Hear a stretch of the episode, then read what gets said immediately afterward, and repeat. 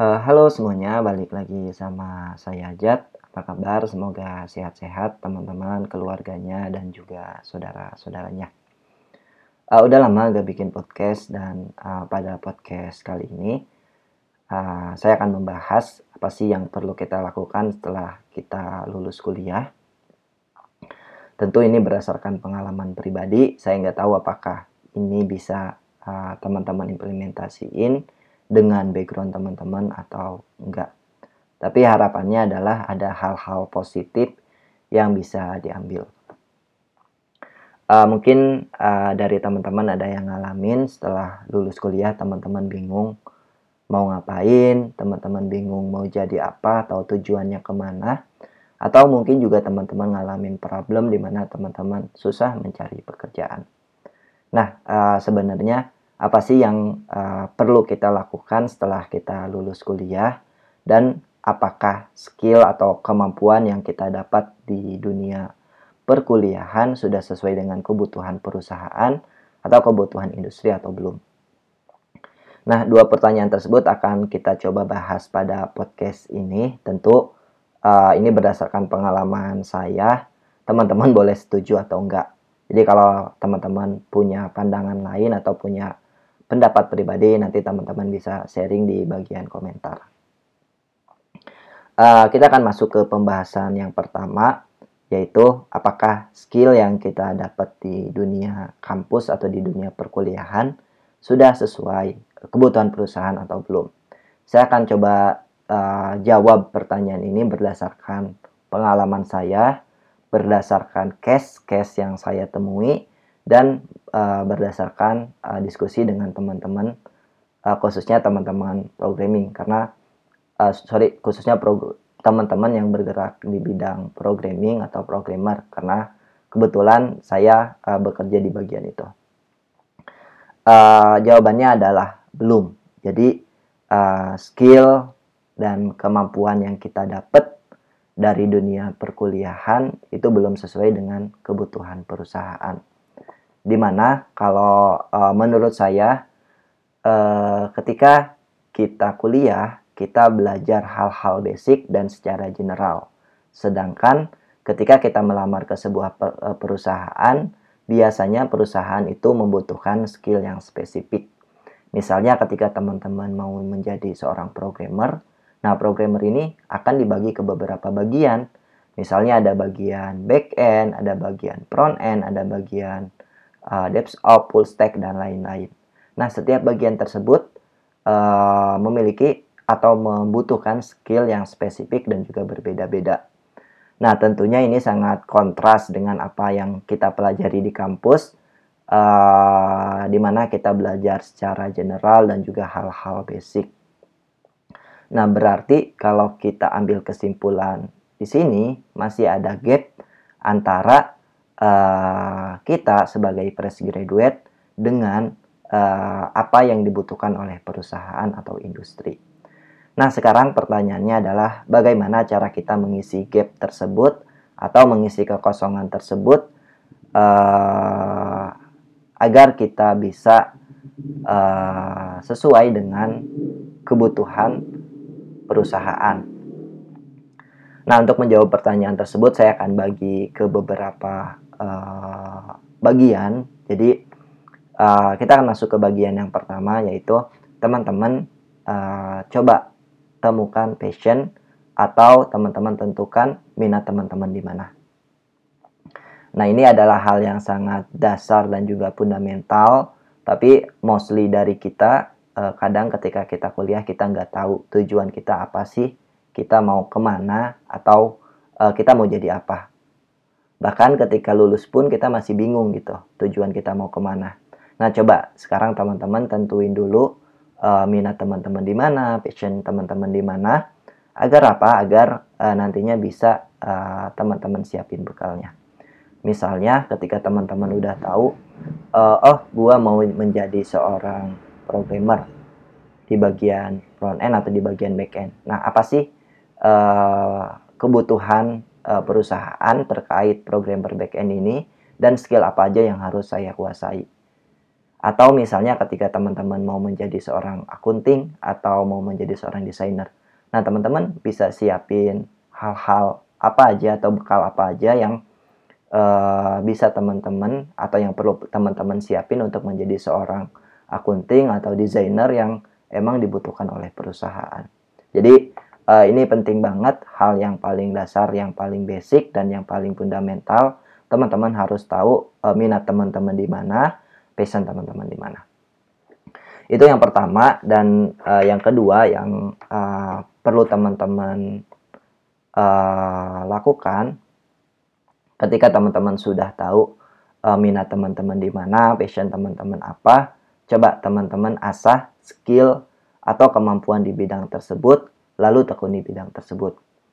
Misalnya uh, yang tadi saya bilang ketika kita mau menjadi seorang programmer front end misalnya, oh skill uh, misalkan apa aja yang perlu kita siapin misalnya oh gue harus bisa uh, seni misalkan gue harus bisa nguasain stack A B atau C untuk bisa seorang untuk bisa menjadi seorang programmer front end yang emang dibutuhkan oleh perusahaan begitu juga ketika teman-teman mau menjadi seorang uh, akuntan mau menjadi seorang desainer atau mau menjadi seorang digital marketing nah coba teman-teman asah skill atau kemampuan teman-teman di bidang tersebut yang emang nantinya dibutuhkan oleh perusahaan.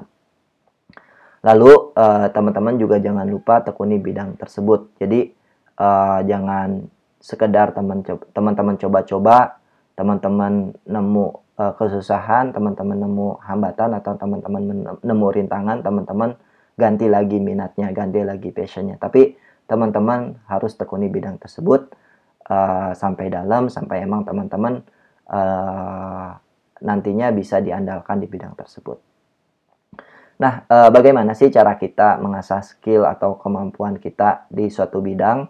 Sekarang di era digital atau di era uh, informasi yang seperti sekarang ini banyak banget sumber-sumber uh, informasi, sumber-sumber ilmu yang mudah kita akses dan uh, mudah banget uh, kita dapatkan.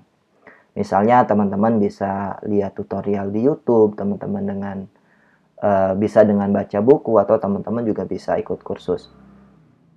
Jadi uh, teman-teman coba manfaatin uh, gadgetnya, manfaatin fasilitas yang ada untuk hal-hal yang positif yang emang punya nilai uh, yang bisa teman-teman ambil. Jadi uh, gadgetnya itu jangan cuma sekedar dipakai buat main sosial media doang atau buat hal-hal yang emang uh, gak matters buat teman-teman. Jadi sekali lagi uh, teman-teman coba asah skill dan juga tekuni bidang yang emang teman-teman minati yang emang jadi passion teman-teman. Nah itu yang kedua dan yang ketiga adalah uh, coba teman-teman cari mentor. Nah ini juga penting. Kenapa? Karena uh, mentor ini uh, nantinya akan bisa ngarahin kita ketika kita stuck atau kita menemui jalan buntu. Walaupun uh, mungkin di era sekarang kita bisa belajar mandiri karena yang tadi saya bilang bahwa sumber informasi, sumber ilmu sudah terbuka dengan luas dan mudah diakses. Dengan itu kita bisa belajar mandiri. Tapi saya akan sangat-sangat sarankan teman-teman untuk mencari mentor. Karena dengan mentor ini uh, bisa ngarahin kita untuk selalu ada di jalur yang tepat dan uh, bisa uh, mengantarkan kita juga ke tujuan kita dengan jalan yang lebih efektif dan juga lebih efisien. Uh, misalnya, saya kasih contoh ketika teman-teman ada di suatu titik, anggaplah titik itu adalah titik A. Lalu teman-teman mau ke titik B. Nah, dengan teman-teman belajar sendiri, uh, mungkin teman-teman membutuhkan 10 step untuk sampai di titik B.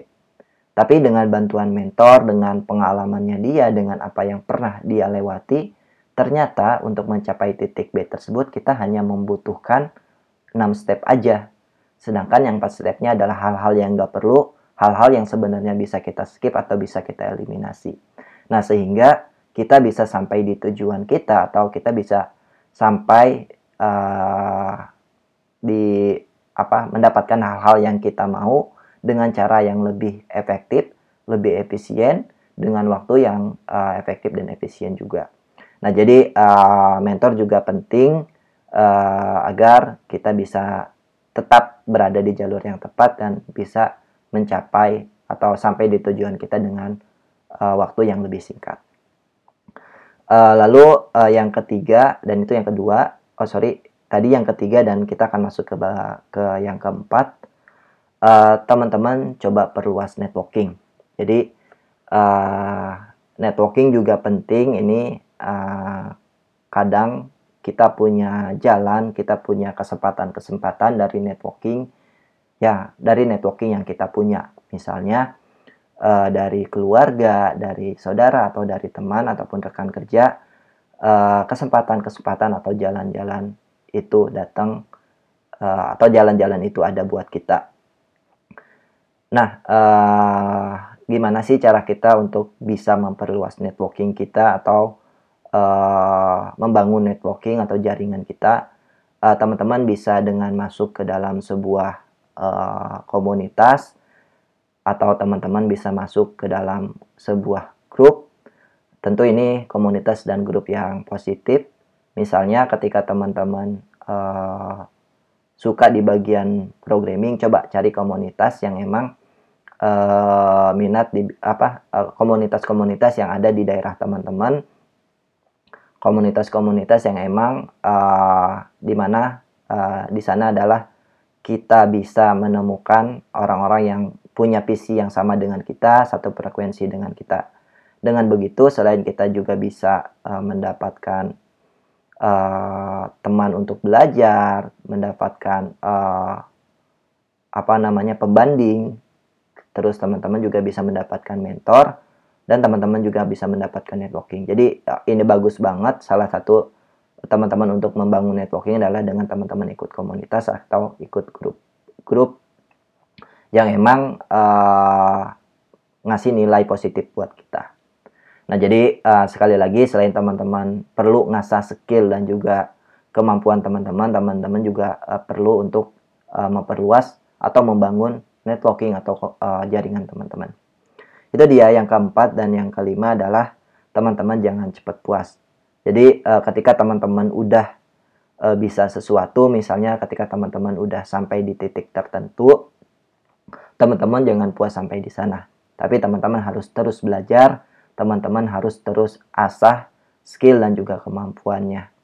Karena kalau teman-teman ngerasa puas dengan apa yang udah teman-teman bisa, ngerasa puas dengan apa yang udah teman-teman punya, teman-teman akan stuck teman-teman eh, nggak uh, akan berkembang lagi. Jadi uh, penting banget untuk kita terus belajar, untuk terus uh, explore ilmu pengetahuan, skill dan juga kemampuan kita. Apalagi di era sekarang di mana era uh, digitalisasi, era di mana perubahan bergerak begitu cepat, jadi kita harus bisa uh, untuk uh, beradaptasi dengan itu. Nah, jadi uh, itu dia eh, step-step uh, atau hal-hal yang uh, mungkin perlu kita lakukan setelah kita lulus dari perkuliahan. Saya akan coba uh, recap. Jadi, yang pertama yaitu adalah teman-teman coba temukan minat teman-teman di mana atau passion teman-teman di mana. Jadi, hal ini adalah hal yang sangat dasar atau fundamental, tapi mostly dari kita uh, kadang kita nggak tahu ketika kuliah atau ketika lulus pun kita nggak tahu tujuan kita ke mana dan kita mau jadi apa. Jadi teman-teman coba temukan dulu minat dan uh, tujuan teman-teman uh, minat dan juga passion teman-teman apa untuk bisa teman-teman menyiapkan bekalnya. Lalu yang kedua adalah asah skill dan juga kemampuan teman-teman. Jadi ketika teman-teman sudah tahu uh, minat atau passion teman-teman apa, teman-teman jangan lupa untuk mengasah kemampuan di bidang tersebut dan tekuni bidang tersebut. Dan yang ketiga adalah uh, cari mentor. Ini juga penting karena mentor yang nantinya bisa membimbing kita untuk tetap berada di jalur yang tepat dan bisa uh, mengarahkan kita untuk sampai di tujuan kita dengan uh, waktu yang lebih singkat. Dengan pengalaman dan apa yang udah dia uh, lewati. Uh, yang keempat yaitu teman-teman uh, perluas networking. Ini juga penting jadi selain teman-teman uh, ngasah skill dan juga kemampuannya, teman-teman juga perlu untuk membangun jaringan atau networking teman-teman. Karena kadang-kadang kesempatan itu atau jalan-jalan itu datang dari uh, networking yang udah kita bangun atau dari network yang kita punya. Uh, terus yang terakhir yang perlu kita lakukan setelah kita lulus kuliah adalah jangan cepat puas. Jadi uh, kita jangan cepat puas dengan apa yang udah kita capai, dengan apa yang udah kita bisa, tapi teman-teman harus terus explore, teman-teman harus terus belajar untuk mengasah skill, kemampuan dan juga pengetahuannya. Nah, jadi uh, itu dia uh, dengan begitu uh, setelah kita mengisi gap-gap antara kebutuhan kita dengan sorry kebutuhan perusahaan dengan skill yang kita miliki harapannya adalah teman-teman uh, punya keberanian untuk coba melamar pekerjaan di perusahaan yang teman-teman mau atau di posisi yang teman-teman inginkan. Dan juga harapannya adalah uh, kita bisa yang tadinya teman-teman mungkin mendapatkan kesulitan ketika mencari pekerjaan teman-teman bisa uh, mendapatkan pekerjaan yang teman-teman inginkan. Kenapa? Karena kita sudah uh, research, kita sudah tahu kebutuhan teman-teman apa dan juga kita sudah siapin uh, bekalnya. Oh, kalau gua mau jadi seorang programmer, skill ini yang mesti gua kuasain dan itu ketika teman-teman ngelamar, teman-teman coba jual itu ke perusahaan. Nah, kadang-kadang ketika kita uh, sulit menemukan pekerjaan setelah kita lulus, atau kita nggak punya keberanian ngelamar di perusahaan yang kita mau atau di posisi yang kita inginkan karena kita nggak punya persiapan atau kita nggak punya bekal. Makanya uh, kita nggak punya keberanian untuk melakukan itu. Nah uh, dengan kita nyiapin semuanya uh, kita coba dengan kita nyiapin semuanya harapannya adalah uh, kita punya keberanian dan emang kita bisa mendapatkan apa yang kita mau. Nah Uh, jadi uh, yang perlu kita highlight di sini adalah uh, teman-teman harus aktif, jangan pasif. Jadi siapin teman-teman terlebih dahulu, teman-teman uh, apa namanya? Dengan teman-teman menyiapkan uh, diri, teman-teman nyiapin bekal, kadang-kadang kesempatan itu datang tanpa perlu kita minta. Bisa lewat keluarga, lewat saudara atau lewat teman. Ketika kesempatan itu datang, kalau kita udah siap, kita tinggal uh, tinggal jalan aja atau tinggal lari aja. Jadi nggak ada lagi hambatan yang seperti mungkin teman-teman alamin bahwa oh uh, misalnya ada teman kita yang nawarin lu mau nggak menjadi seorang akuntan? Oh gua nggak ada basic akuntan. Atau misalnya oh lu mau nggak jadi seorang uh, programmer front end? Oh sorry gua nggak bisa front end misalnya. Nah nanti harapannya adalah nggak ada lagi gap-gap seperti itu atau nggak ada lagi hal-hal uh, seperti itu yang teman-teman lalui. Karena teman-teman udah tahu minat teman-teman apa, tujuan teman-teman mau ke mana, lalu teman-teman juga udah tahu uh, apa aja yang perlu disiapkan. Dan yang mau saya highlight kedua di sini adalah teman-teman uh, jangan bergantung sama orang lain. Jadi uh, selagi kita mau berusaha, coba usahain apa yang uh, bisa kita usahain. Nah jadi uh, itu dia podcastnya. Sekali lagi ini uh, berdasarkan pengalaman pribadi. Jadi teman-teman boleh setuju atau enggak. Kalau nantinya teman-teman punya pandangan lain atau punya pendapat pribadi, silahkan teman-teman sharing di bagian komentarnya. Itu dia podcastnya. Uh, semoga ada hal-hal positif yang bisa teman-teman ambil. Sampai jumpa di podcast-podcast berikutnya. Bye-bye.